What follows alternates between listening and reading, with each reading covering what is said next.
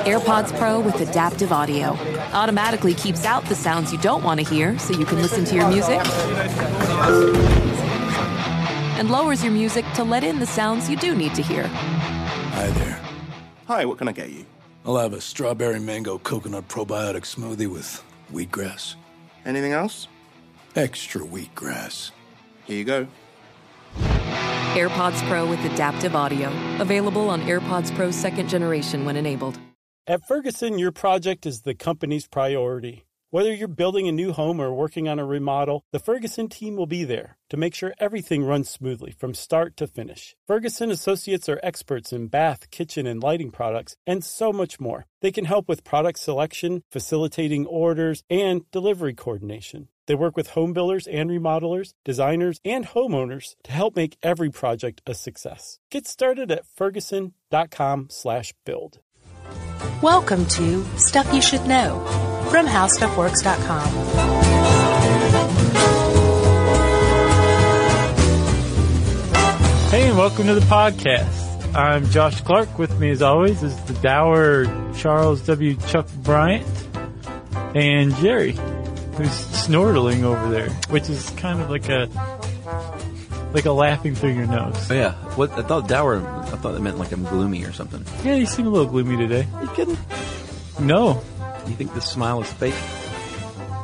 yeah, that one. is. Man, I wish I had a picture of that. We could put that on a T-shirt, Yeah. and then I could wear that T-shirt yeah. And then you could get a picture of me wearing that t-shirt and put that on a t-shirt and wear that t-shirt. Yeah. And so on and so forth. And we'd be like Ryan Gosling and, um, Oh yeah. Who did you do that one? Macaulay Culkin. right.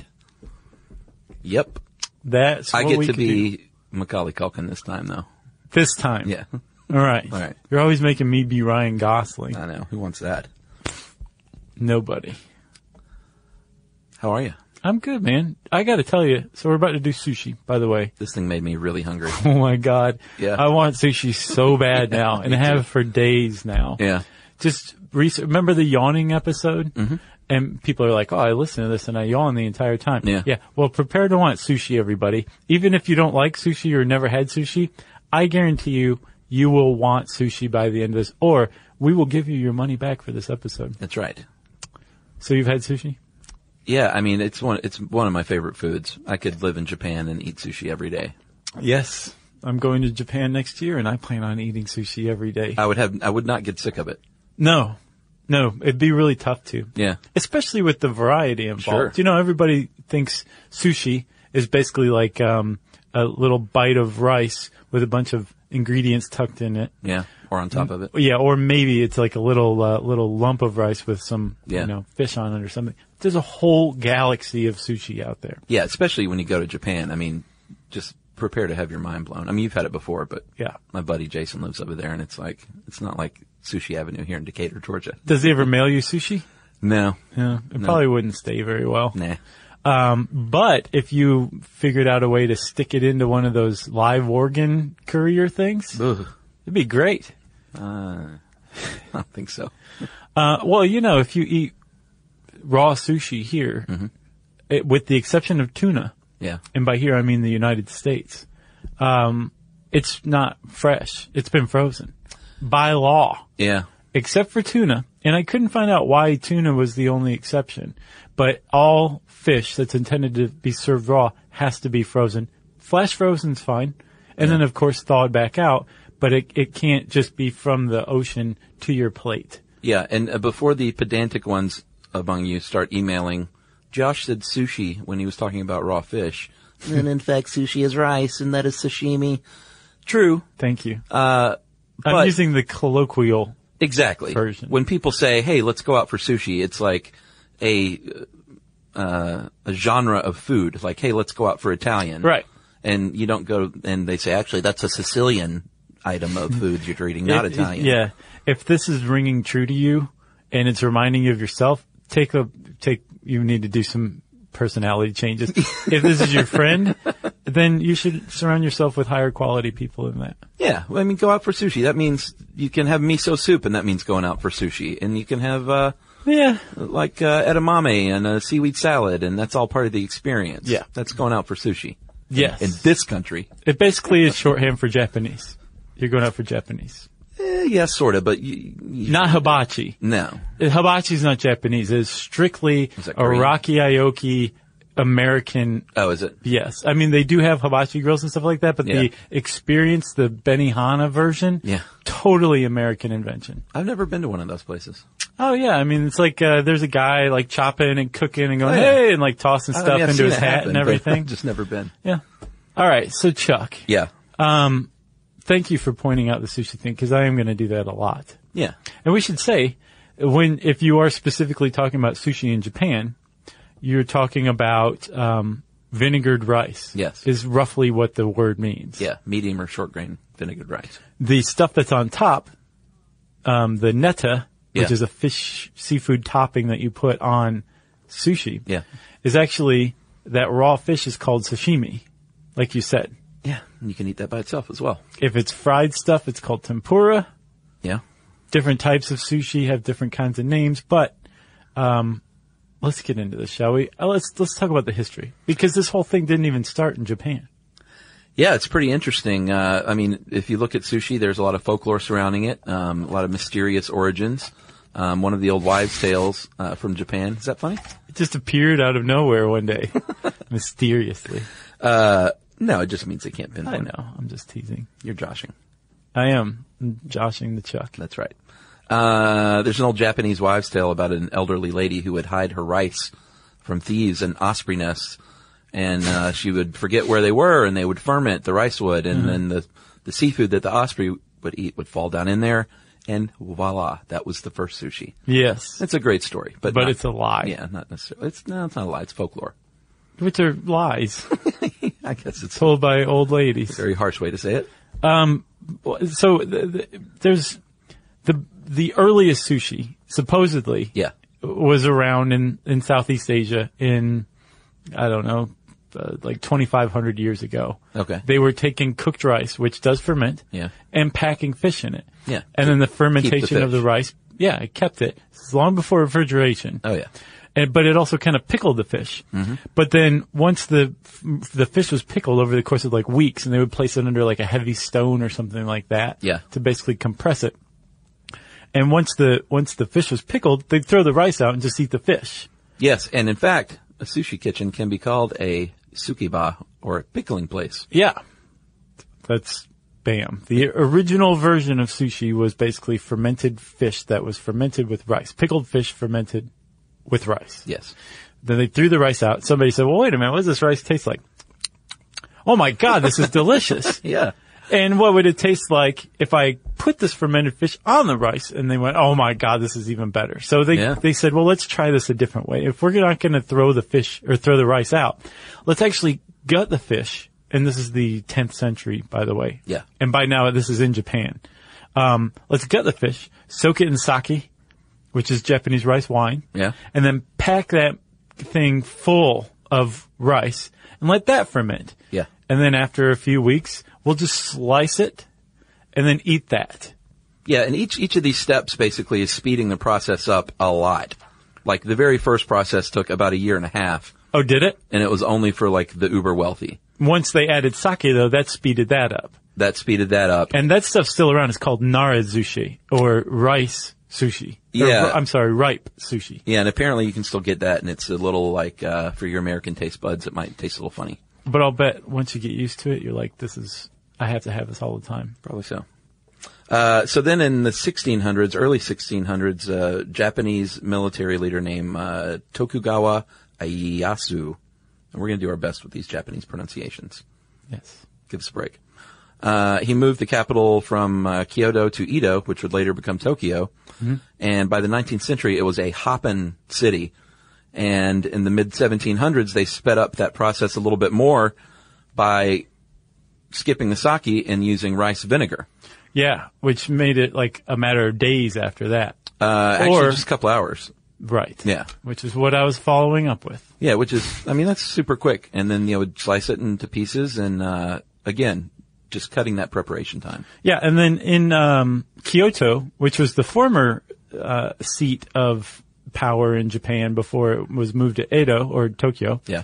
Um, they would take that vinegar and some ingredients, maybe a little cucumber, a little dried seaweed, which is known as nori. Yeah. And they'd put it in a box and press it together. Yeah.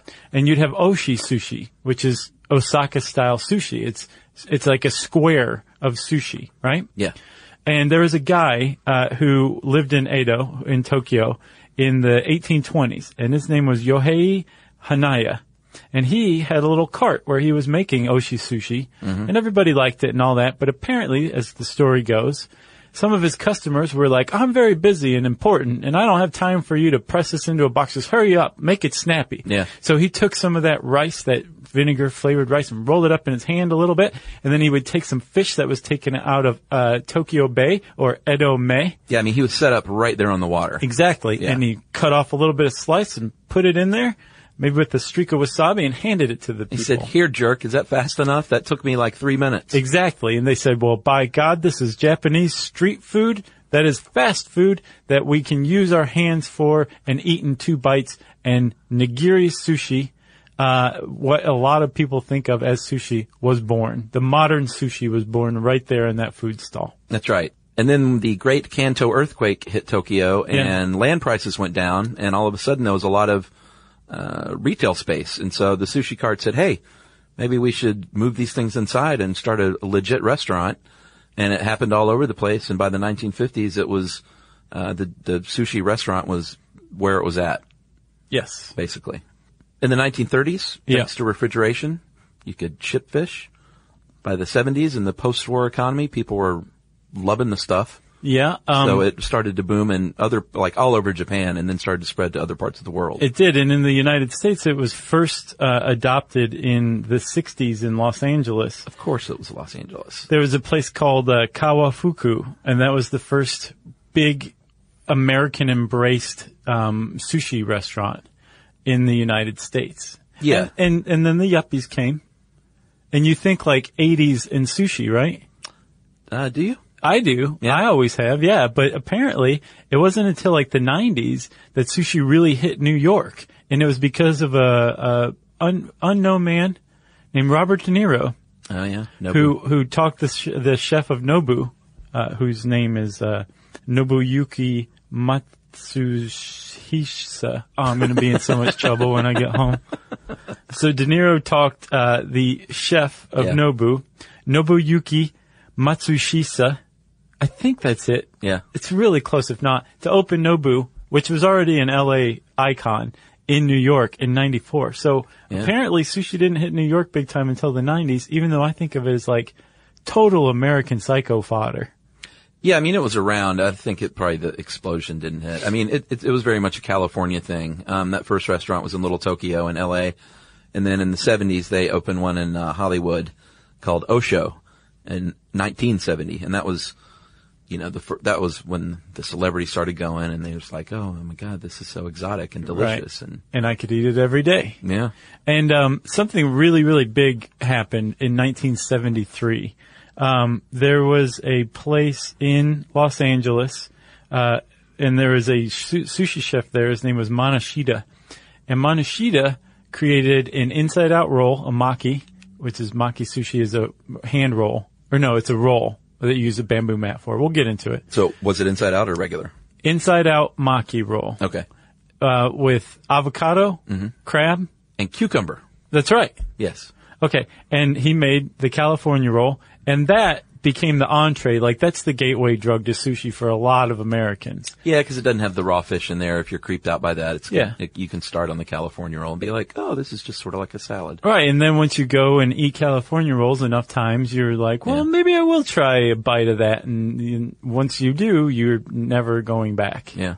it's like I could still eat a, can- a California roll, like a, a bite of it or something like that. But I'm more like, that's a waste of sushi. Like I want, I want Yeah. good nigiri or Yeah, if I've got that, s- I'll put that six dollars towards something else. In the menu exactly for sure. Yeah. Uh, but I'll make a California roll at home because it's uh, Oh, you make it my home? yeah, Nice. and uh, well, we'll get we'll get to all that. So, Chuck, that's the history of sushi up to right now. Um, Now, Yeah, but let's let's talk about fish in a second. Let's take a message break first.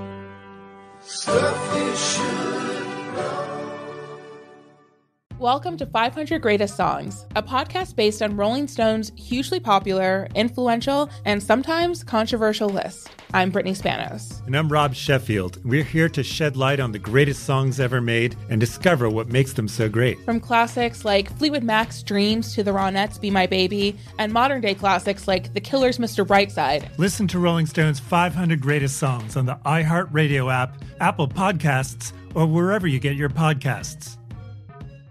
Hey Sarah, I love that spring break vlog you posted on Zigazoo. OMG, you watched it? Yeah, it was edited so well.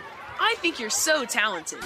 Social media interactions are only positive when you use Zigazoo. Zigazoo is the world's largest and safest social media network for kids. Your kids can upload their content and see what their friends are up to. With Zigazoo, they can create videos, enter to win prizes, and try out the latest dances and trends. There's no commenting, no text messaging, and everything is 100% human moderated. Plus, all community members are real, verified kids just like yours. There are no bots, trolls, or AI. Because Zigazoo is about one thing and one thing only, and that is fun. Try out Zigazoo this spring break and let your kids share your vacation blogs and best edits with their friends safely. Download the Zigazoo app today. That's Z I G A Z O O.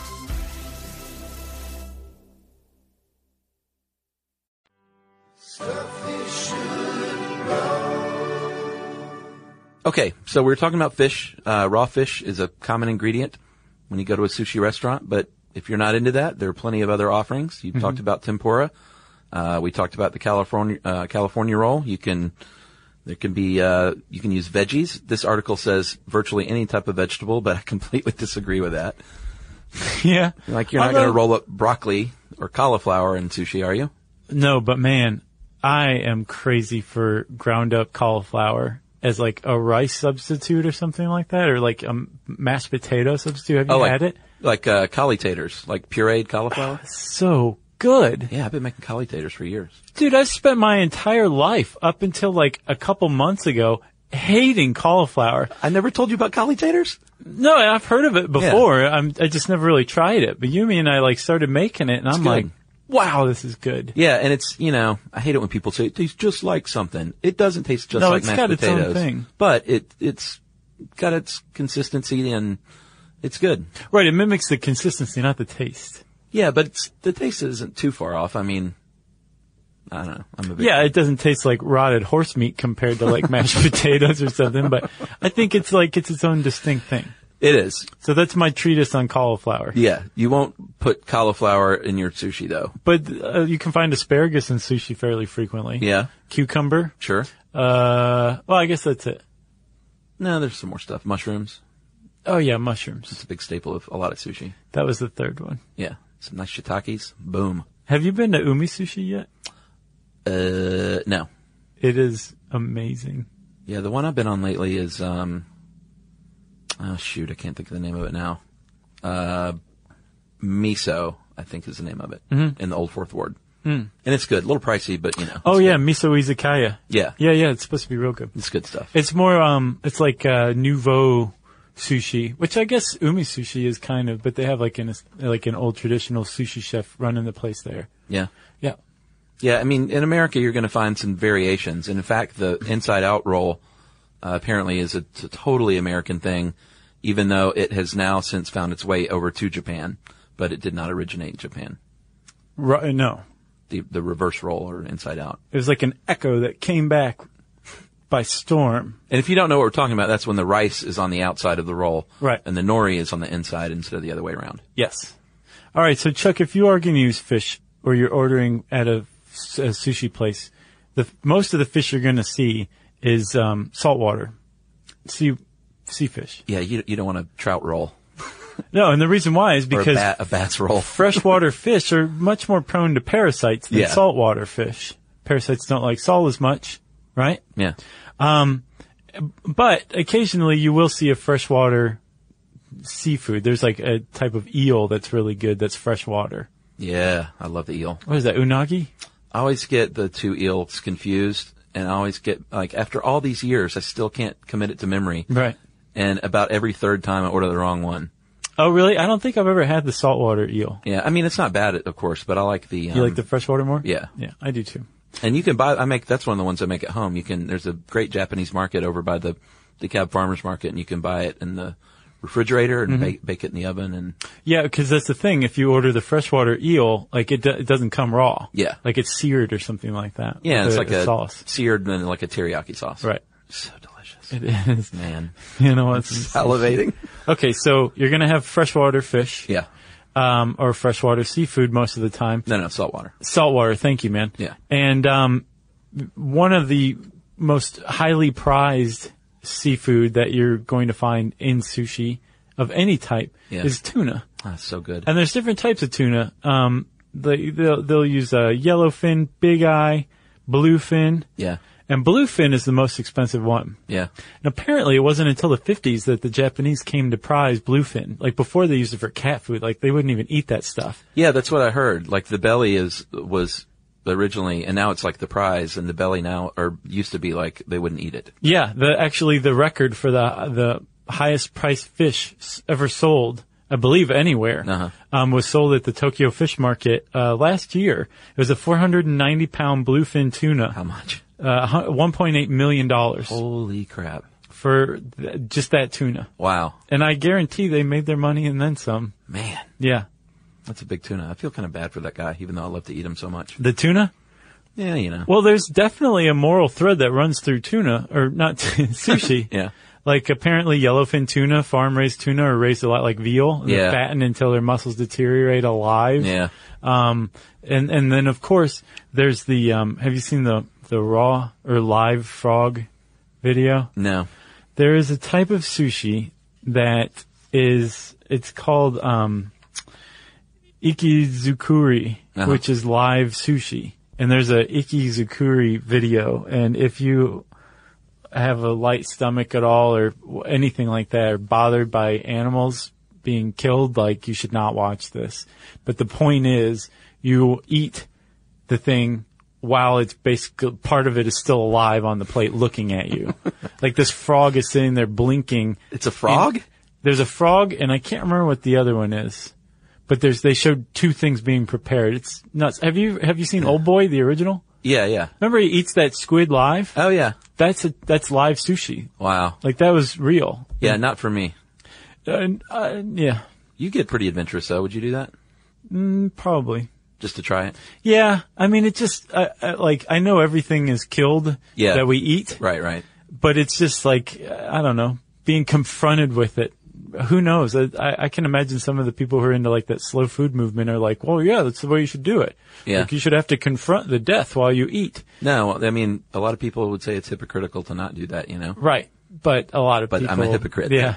A lot of people are comfortable with that. Emily won't eat anything that reminds her of an animal. Like she doesn't even like bones in her chicken. Yeah. Uh, and like if someone served her a fish with a head on it, like fully cooked, she would just be like, no, no, no, no. Yeah. That fish is looking at me. It's like uh, the duck in A Christmas Story. Yeah. He's smiling. uh, okay. So we were talking about tuna. Tuna is delicious. Salmon is delicious. Yellowtail and hamachi and surf clam. And there's all sorts of delicious seafood that you can get on your sushi or in your rolls. And then you just spread out from there. If there's fried chicken in there, it might be a little too Americanized. Although if that's what you're into, then great. Well, it'd be considered tempura chicken in that case. Yeah. but yeah, come on. If there's fried chicken and mayonnaise rolled up in rice, then That sounds kind of good. well, I know, but it's is it sushi Mm, well, or is it I Kenny think- Rogers Roasters? I feel, I feel like there's been kind of, you know, there's definitely a traditional thread of sushi, right? yeah, I don't mind mixing it up a little bit. And there's like traditional preparations and then there's traditional ingredients. Yeah. But then it's like you said, you know, in, in the 70s when the California roll was made here in America, Yeah. it was sent back. And now you can get a California roll pretty much anywhere in Japan. Yeah, and it's expanded from there. So I think, yeah, I think sushi's kind of this evolving thing. I've seen cereals added. Have you seen that? Like No. corn flakes or Rice Krispies on top. Uh, Yeah, I'm not into that either. for crunch. Yeah, or or s- or squirting a bunch of sauce on top. I'm not a big fan of that either. Yeah, well, that's another thing that we'll talk about when we talk about how to eat sushi. But really, i there's a lot of sushi that's prepared that you're not supposed to do anything to except eat. Yeah, true. So I guess we should finish the what can be in sushi thing by mentioning uh, roe and tamago. Roe is the, the fish eggs, Mhm. like uh, the little delicious uh, orange. It's almost like caviar. Yeah, and there can be little tiny ones and larger ones. Uh, I'm sure there's a difference in the name. Do you know? I didn't look that up. No. Jerry's nodding. Is there a difference in the name? I'm sure it- it's not necessarily by size, but probably by fish. Yeah. Yeah. I think the smelt roe is the smaller. Mm. I think so. Yeah, the little little tiny beads. Yeah, and that's usually added uh, with a roll or on top of something. And the other Right. larger ones, a lot of times that's just wrapped in the nori and that's all you're eating. Yeah, or there's just like one on top of the thing. Oh yeah, like a little bead. Uh huh. For presentation. Yeah, I, I once ate a um, quail egg on top of We had of quail eggs lit- yesterday Yes, for lunch. this was raw. Oh, okay. I didn't realize it was going to be raw. I ate it anyway Yeah. because, like you said, I'm adventurous. But man, I was like, I'm never ordering that again. Was it not good? N- No, I, I'm not too big on raw eggs. Yeah. Um, except strangely in like a tataki or a um, carpaccio or something like that. Yeah. Yeah, I, I that's weird. I guess, uh, I guess I'll just have to keep ordering it then, whether I like it or not. All right. Tamago is egg in sushi, but it is uh, cooked and it's like it's an it's an omelet. It's it's, it's made by adding little layers of egg. Uh, I've seen some people like bake it in a pan. Is probably the shortcut method. There's Mhm. probably a more traditional method, but um, It's almost like a because it's sweet-ish Yeah. omelet. It's almost like a dessert sushi. Yeah, and that's it's like an inch thick in a slice, and you put it on uh, some sushi rice with a little band of nori tied around it, and that's delicious as well. Tamago, Av- avocado, is that Yeah. how you say it? avocado. Uh, that is very popular, and that means tuna of the land in Japan. yeah, that's their their word for avocado means tuna of the land. It's pretty cool. Yeah, And avocado is like a great addition to anything. Yeah, I agree, and very good for you too. It really is. It's the good fat. Yes. Yeah. Good for your heart and your brain.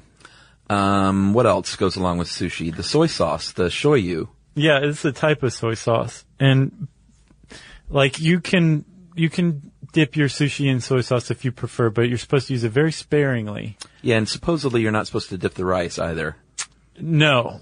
Well- I I drown it. I'm just You want to talk about how to eat sushi the proper way? uh sure. Okay. I don't do it. That's fine. Yeah. I A think lot of that you people should eat it do- with chopsticks. Yeah. Supposedly it's an insult to the sushi chef um, to drown your sushi in rice. I'd drown it. And uh, soy sauce, you mean? yes. Yeah. Um, and where would I be without you?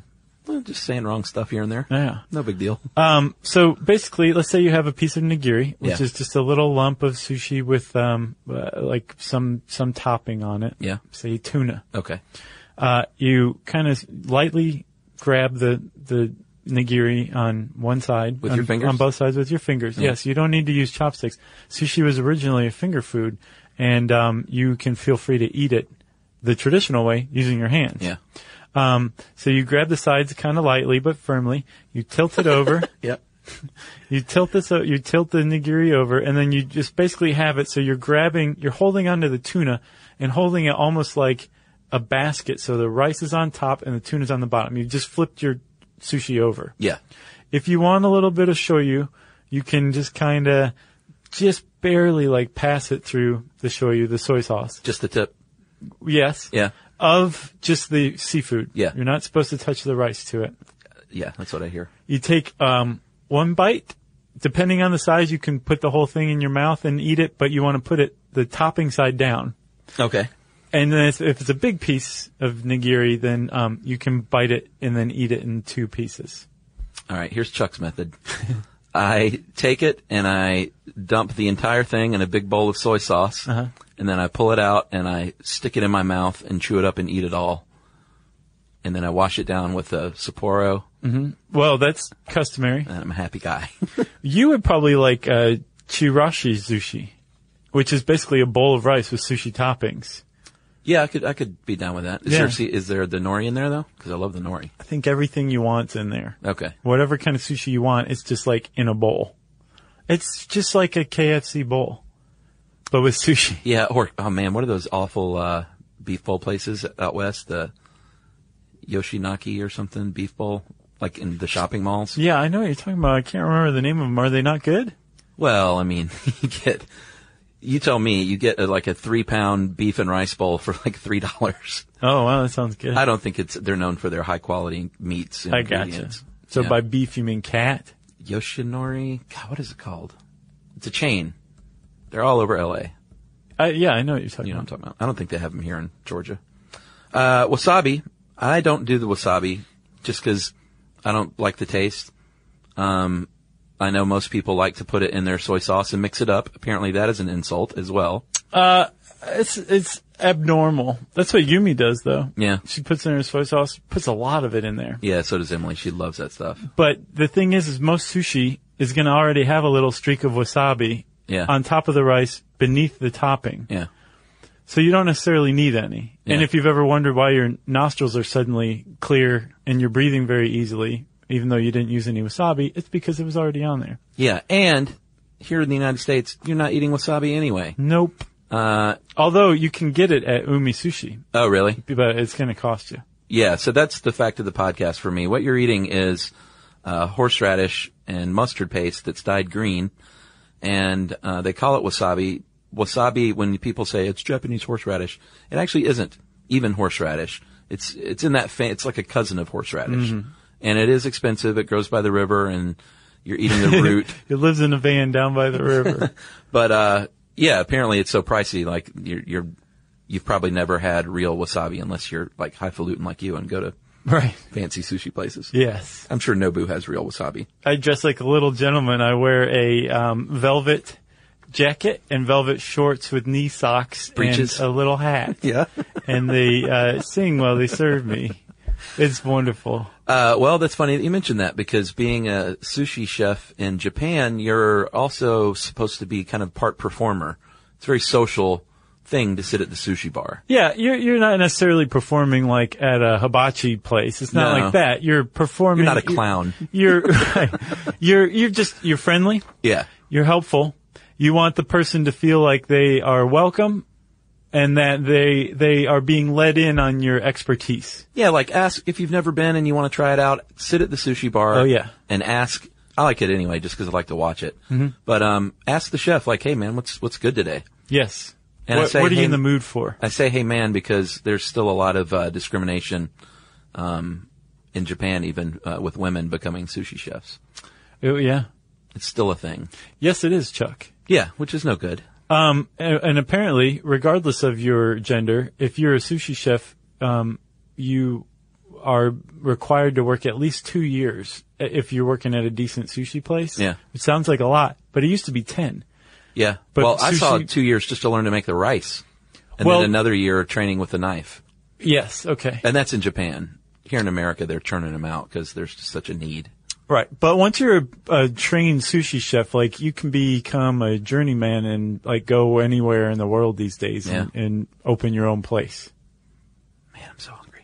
Um, have you seen Jiro Dreams of Sushi? Yeah. Yeah. Yeah, that's highly recommended. I think that's streaming on Netflix too. Is it? Um, and you recommended that, I think, to me for the first time. Yeah, we went and saw it in the theaters. It was good. Yeah, it was really good. I mean, this, it's, uh, Talk about wanting sushi. yeah, and you don't even have to like sushi. If you just appreciate art and craftsmanship and being the best at something, you should rent that movie. And family too. It's cute. Yeah. Like his, it's the, the man and his two sons. I think Jiro's been making sushi for like 70 years or something like that. Yeah. And, uh, his two sons are following in his footsteps and like it's a really, um, uh, intimate Yeah, documentary about that family. totally. Yep. Uh, so we talked a little bit, or I mentioned drinking a nice cold Sapporo. Um, people, I don't like sake myself. Um, I just don't dig the rice wine, but that is a big thing for a lot of people when they go out to eat sushi is to drink sake. But apparently, uh, because it is rice based and that your sushi is rice based, it doesn't complement one another. So you technically shouldn't be drinking sake as you eat the sushi. I think it's a lot like putting wasabi in the soy sauce. What, It's like just kind- do what you want? Yeah. Of- Well, all this stuff is, of course. As long as you're not insulting the sushi chef Yeah. overtly Yeah. and calling him things like sensei and stuff like that, really buttering him up, I think you're doing okay. Do people do that? I'm sure they do. Uh, I haven't yet, but I, it's probably a good idea. All right. Um, they recommend like green tea, uh, light beer, even water. But again, drink whatever you want. But if you're drinking sake, supposedly you're not supposed to pour your own. You're supposed to pour your buddies, and then they pour yours. Yeah. And this is if you're going, you know, if you want to be traditional. Sure. But it makes sake for sharing by definition, by that um, one more. Oh yeah. Yeah. Like if you can't pour your own sake, you're up the creek if you're just drinking it by yourself. What are you going to ask? Like a stranger? Sure. Make a buddy. Make a new friend. Not in Japan. No. All right, we're going to talk a little bit about how to make sushi right after this message break.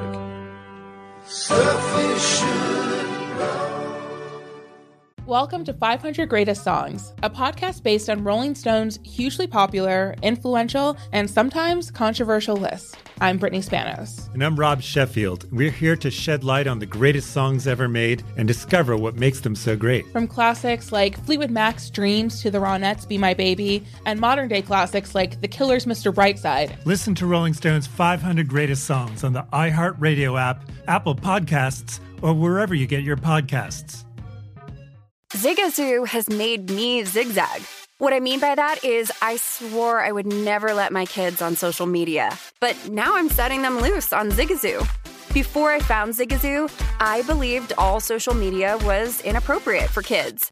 But I feel great about my kids being on Zigazoo. Videos are moderated by actual people before being added to the feed. Zigazoo is a space for kids to post videos they've created and to share them with other kids just like them. And since there are no comments or messaging, you don't have to worry about mean comments on your kids' videos. And you need parental consent before joining Zigazoo. Bottom line, it's a space that prioritizes data safety for kids. Oh, but don't take my word for it. Zigazoo is KidSafe COPPA certified. So weigh everything Zigazoo has to offer. Maybe you'll zigzag too. Zigazoo, a social network for kids. Download the Zigazoo app today.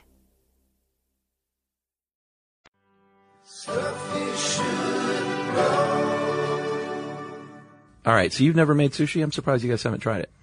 I've never made sushi, no. Well, I have. I haven't done it in a while.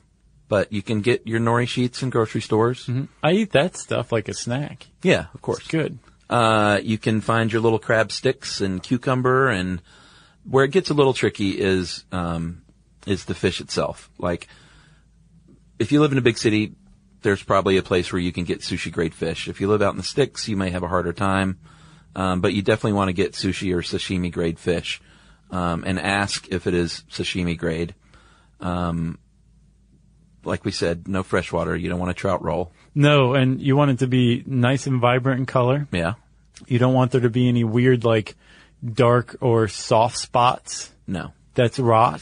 Yeah, the tuna should be like really bright red. Mm-hmm. Um, or pink. Yeah. Like dark pink.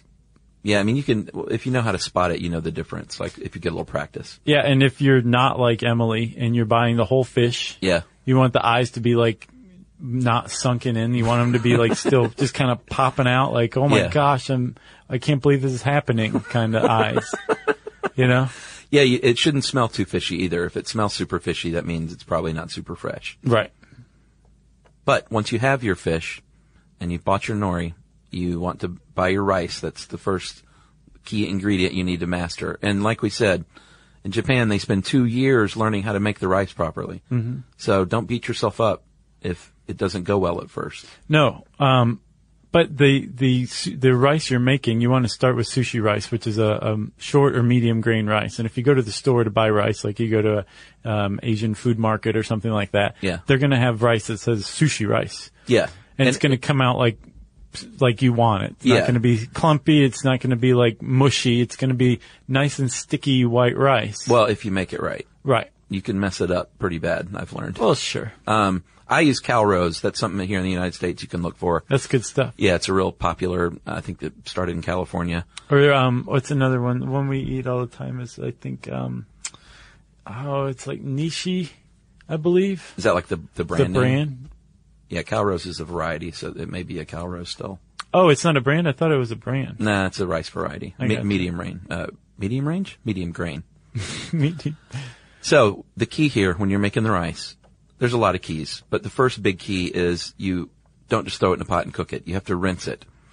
And uh, what I do, what my f- friend John, uh, you know, Chef John, he um, he taught me to just put the rice, the dry, uh, uncooked rice in a pot and start just a cold water, uh, like a slow cold water, um, run and just let it go, like walk away. And the rice will kind of stay at the bottom and the water will just kind of overflow, but it'll, that continuous water movement. And it's a little bit wasteful, you know, if you don't like to leave your sink running Right. or your water running. But, Right. um, what you want to do is just rinse the rice until the water is almost clear. Um, and you'll see it. It's real, real cloudy and kind of grainy.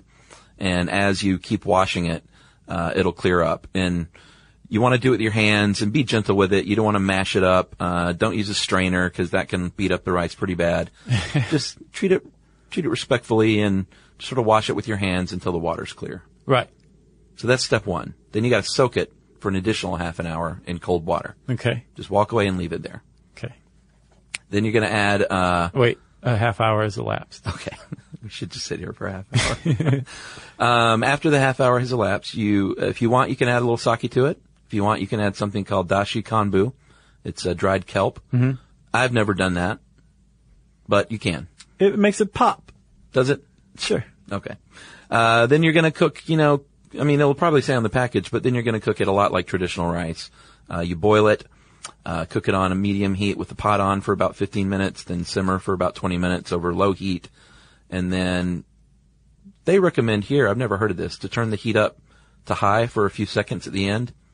I'm not sure what that does. I think it maybe just like burns off any excess moisture. That's Okay. what I would guess it does. All right, and then leave the lid on and let it sit for about 15 minutes completely off the heat Mhm. after that. Yep. All right, so now the vinegar. Right. You want to start with uh, rice vinegar. That's the kind you have to use is rice vinegar. Yeah. Appropriately enough. Then yeah, you no- add no other. Don't think like, oh, I can use apple cider vinegar or white vinegar. You could use sushi vinegar, which is prepared Yeah. rice vinegar. Right, but it's got to be rice vinegar. Right. But if you want to make it yourself, you use a little rice vinegar, um, about a quarter cup to a tablespoon of sugar and one and a half teaspoons of salt.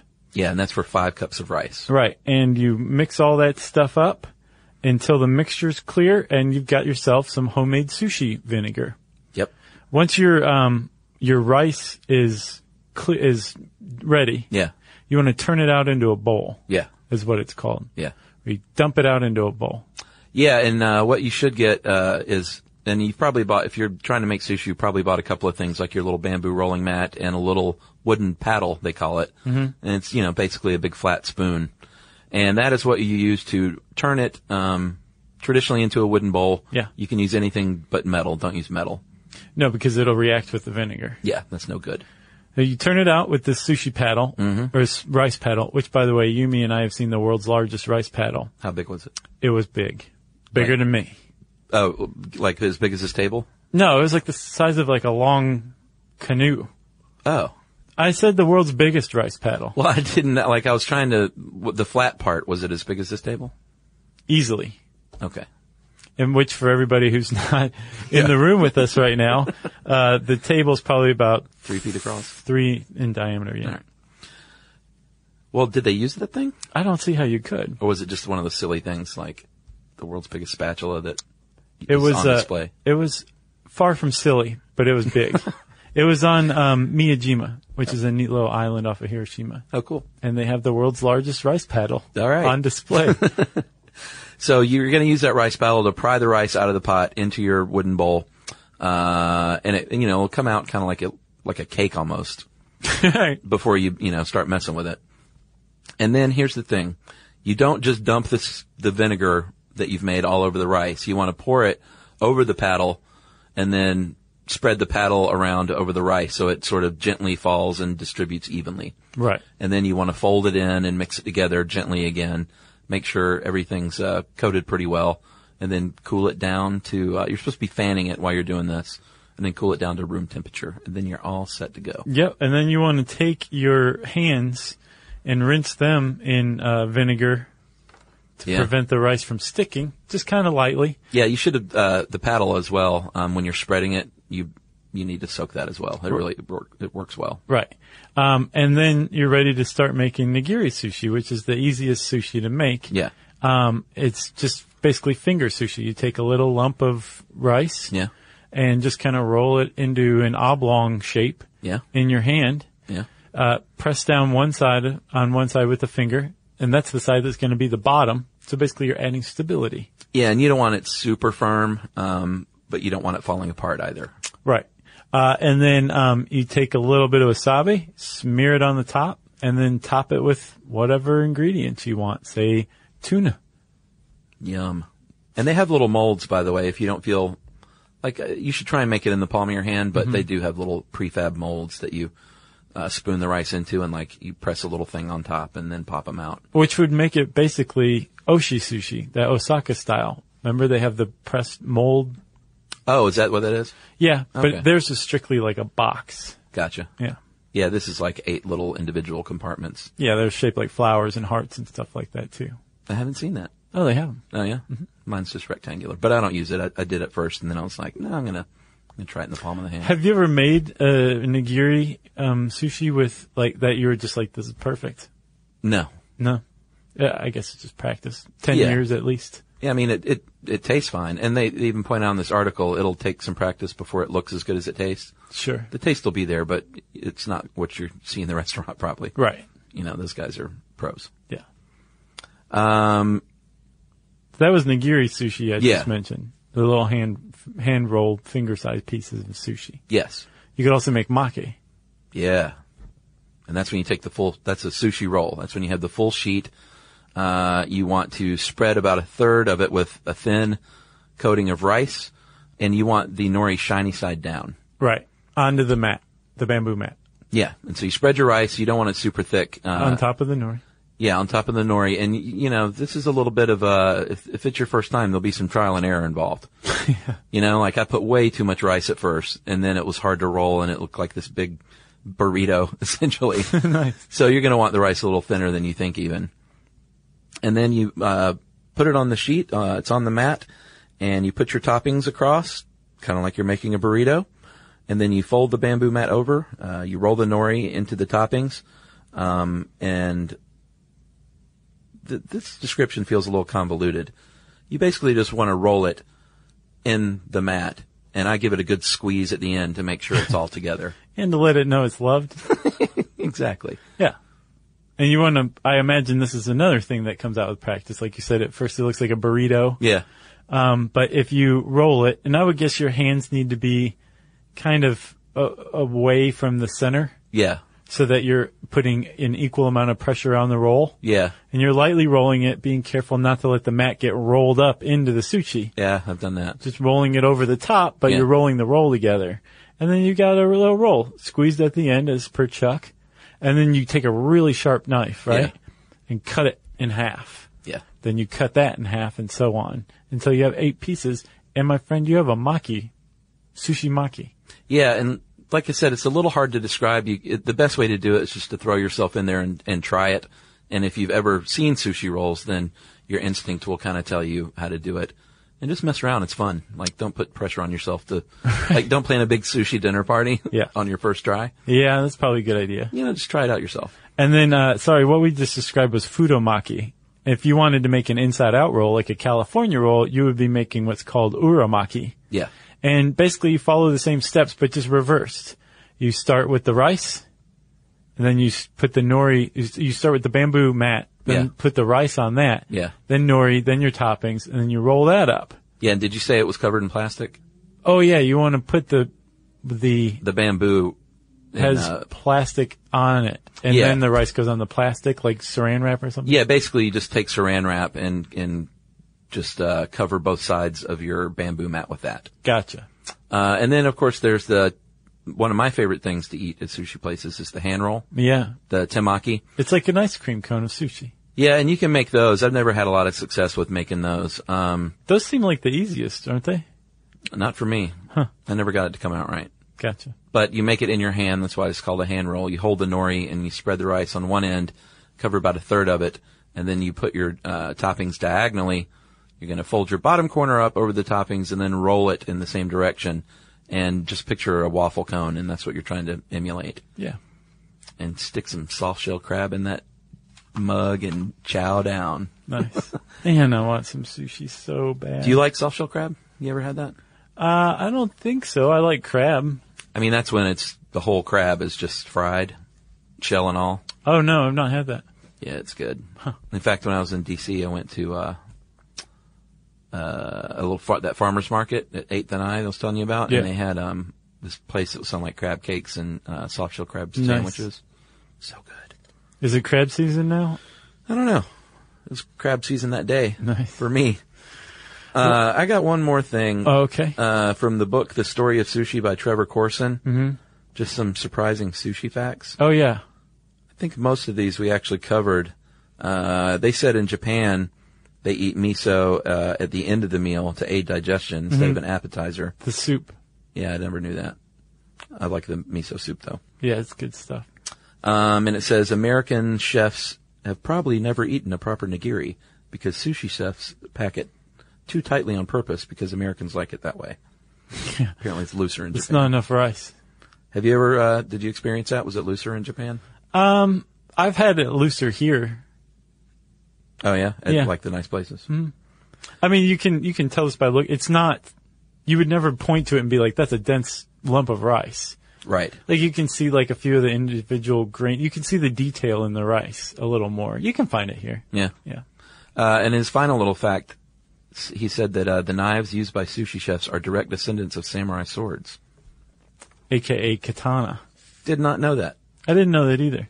There's one more fact in there I thought was interesting. 80% of all of the bluefin tuna caught in the world is used for sushi. Oh, really? Yes. And the other is grilled rare and I put don't on know. a salad. I don't know what they do with the other 20%. I think If it's going grilled for tuna.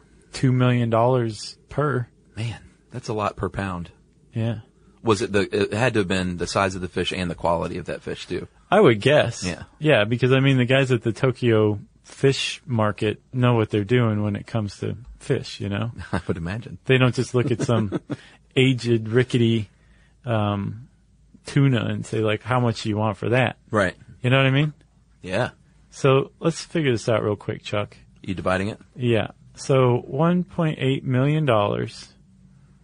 Yeah. Yeah. Divided by 490 pounds. Is that what you said? I don't remember. That's three thousand six hundred and seventy-three dollars and rounding up forty-seven cents a pound. Wow. Yeah. That must have been one special tuna. yeah. Man, At the very least, he felt special when that's they crazy. cut him up. I got nothing else. Well, we could probably sit here for five, six hours and talk about this, but we're not going to. Instead, uh, if you want to learn more about sushi, you can type that into the search bar at howstuffworks.com. And I said search bar, which means it's time for listener mail. Uh, I'm going to call this uh, amputation feedback. Uh, hey guys, I was interested in how amputation works and I thought I'd share an offshoot topic.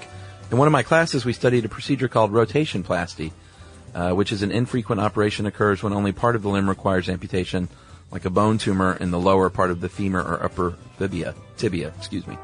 Traditionally, it's done on lower extremities, although a few upper extremity cases exist. Uh, the operation consists of removing a portion of the leg, ranging anywhere along the femur into the tibia fibula region, ultimately removing the knee.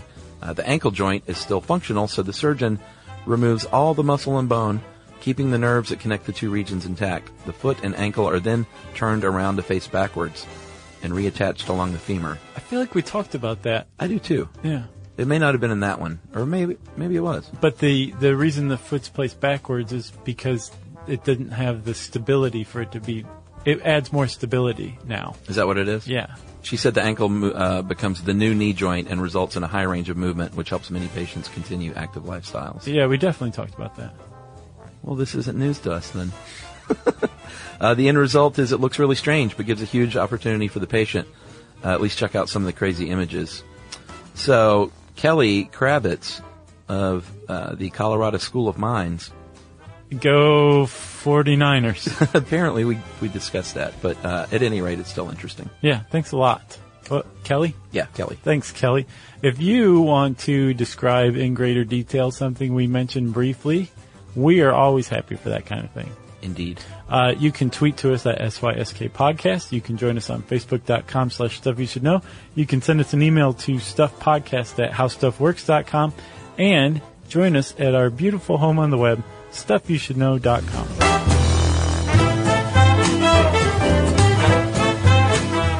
For more on this and thousands of other topics, visit howstuffworks.com.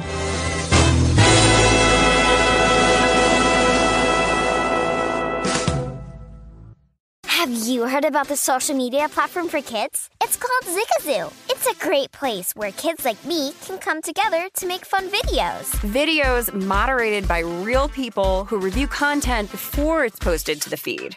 I love the dance challenges. I love that it's KidSafe COPPA certified. Uh, I don't know what that means. It means it has built in privacy protections for your online data. Zigazoo, the world's largest social network. For kids.